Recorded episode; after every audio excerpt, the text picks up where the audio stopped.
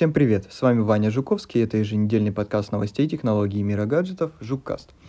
Сегодня у нас несколько новостей. В ближайший вторник, 15 сентября, Apple проведет конференцию. Что будет представлено на конференции, до сих пор неизвестно, потому что до этого были только не самые позитивные новости. Что Apple не успела ничего подготовить из-за эпидемии, либо что разработать она ничего не успела, либо что она разработать-то успела, но китайские заводы не успели подготовить столько комплектующих, сколько нужно. Но вот на прошлой неделе Bloomberg сообщили, что все будет нормально с новыми айфонами. Это, это будет прям двенашка, а не 11s или еще что-то там. И что будет представлено целых 4 модели iPhone 12. 12 Max, 12 Pro и 12 Pro Max. Интересно, что теперь все айфоны будут, по слухам, оснащены OLED-матрицей, которая будет отличаться только размерами. Рамки теперь будут у всех одинаковые.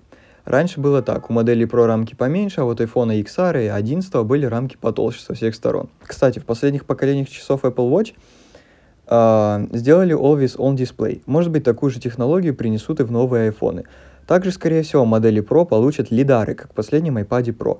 Мы видим, что Apple серьезно лезет в индустрию дополненной реальности. В Apple Arcade есть много интересных игр, игр с AR, а многие дизайнеры и архитекторы используют iPad с лидарами на работе. Например, Саша Лепота с канала Кедр говорит, что его дизайнер Захар работает с iPad Pro и вообще в ус не дует. Я в это верю, звучит правдеподобно.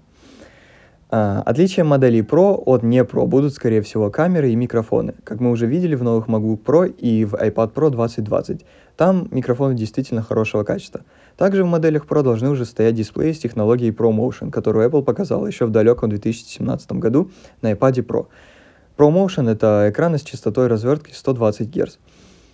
А, после презентации на сайте Apple, я так понимаю, что уже не останется iPhone XR в продаже, 11 может быть оставят и SE 2020 года. Но целых 4 новые модели iPhone за раз от Apple это что-то новенькое. Вплоть до шестерки мы видели по одной модели, потом появлялись 6 и 6 плюс соответственно, то есть две. В 2017 мы увидели целых три новых модели, 8, 8 плюс и десятку, а теперь целых 4.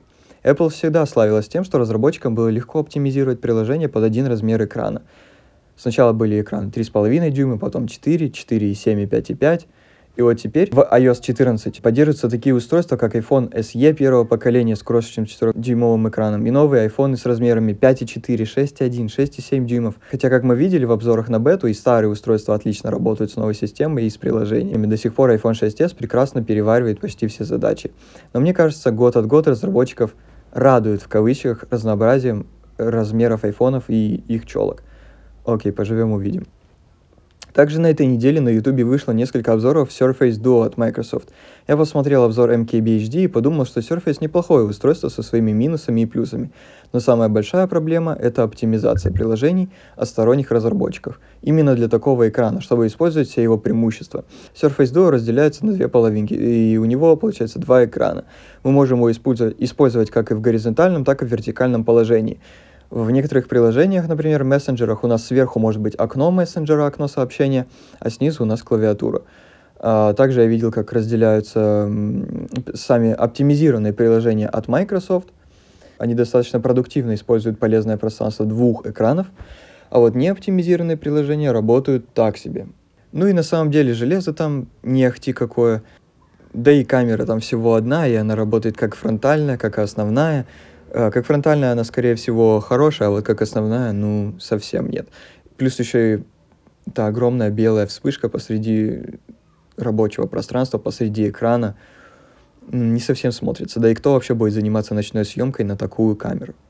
Окей, наша, наша следующая новость. Android 11 стал доступен на этой неделе для установки пользователям пикселей некоторых моделей Xiaomi, OnePlus, Oppo и Realme. Также в 11 версии Android есть версия Go для дешевых телефонов. Она будет работать со смартфонами, у которых 2 гига оперативки. Приложения на новом Android обещают запускаться на 20% быстрее, уведомления из мессенджеров теперь могут быть сгруппированы, и так же, как в iOS, теперь мы приложению даем разрешение на микрофон и камеру единоразово или навсегда.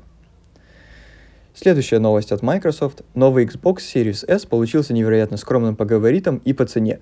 Тем более, что вся начинка будет у него от большого брата Series X.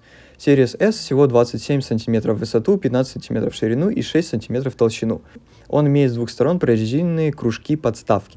Приставка использует тот же самый процессор, что и в Series X, только на 200 МГц медленнее. Производительность графического процессора равна 4 терафлопсам что позволит пользователям играть Full HD 60 FPS и выше.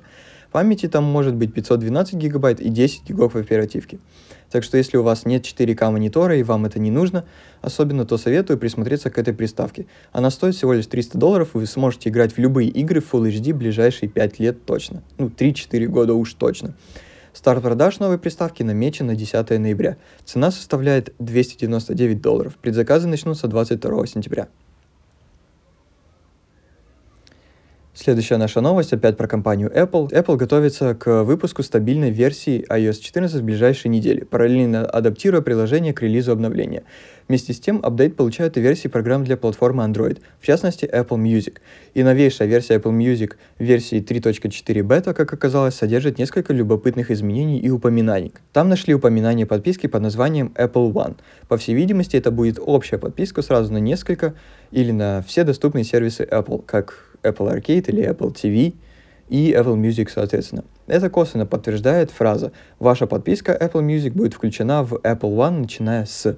Деньги не будут списаны за обе подписки. Ожидается, что Apple представит свою подписку Apple One 15 сентября на ближайшей презентации. И есть новость про видеокарты от NVIDIA. 2 сентября NVIDIA представили три видеокарты. GeForce RTX 3070, которая появится, которая появится в продаже в октябре, RTX 3080, которая стартует уже 17 сентября, и RTX 3090, которая выйдет 24 сентября. И тут сразу стоит оговорить важную вещь, которая, возможно, серьезно повлияет на восприятие линейки. Флагман линейки RTX 3080 — это не RTX 3090. Нет, первое не быстрее второй, Просто именно RTX 3080 позиционируется как замена RTX 2080, заодно и 2080 Ti, а RTX 3090 это фактически замена Titan. Чтобы не было недоразумений, это именно Nvidia называет RTX 3080 флагманом новой линейки. Да, в этом поколении, судя по всему, новой карты Titan не будет, вместо нее RTX 3090. Поэтому она очень дорогая, и может показаться, что новая линейка стала еще дороже чем прошлое, хотя по факту карты подешевели. Скорее всего, позже выйдет RTX 3080 Ti, которая займет нишу между RTX 3080 и RTX 3090. И вот как раз она-то и будет прямым приемником RTX 2080 Ti. Uh, я думаю, на этой неделе с новостями все. Спасибо, что были со мной. С вами был Ваня Жуковский, и это был еженедельный подкаст новостей, технологий и мира гаджетов Жуккаст. Подписывайтесь.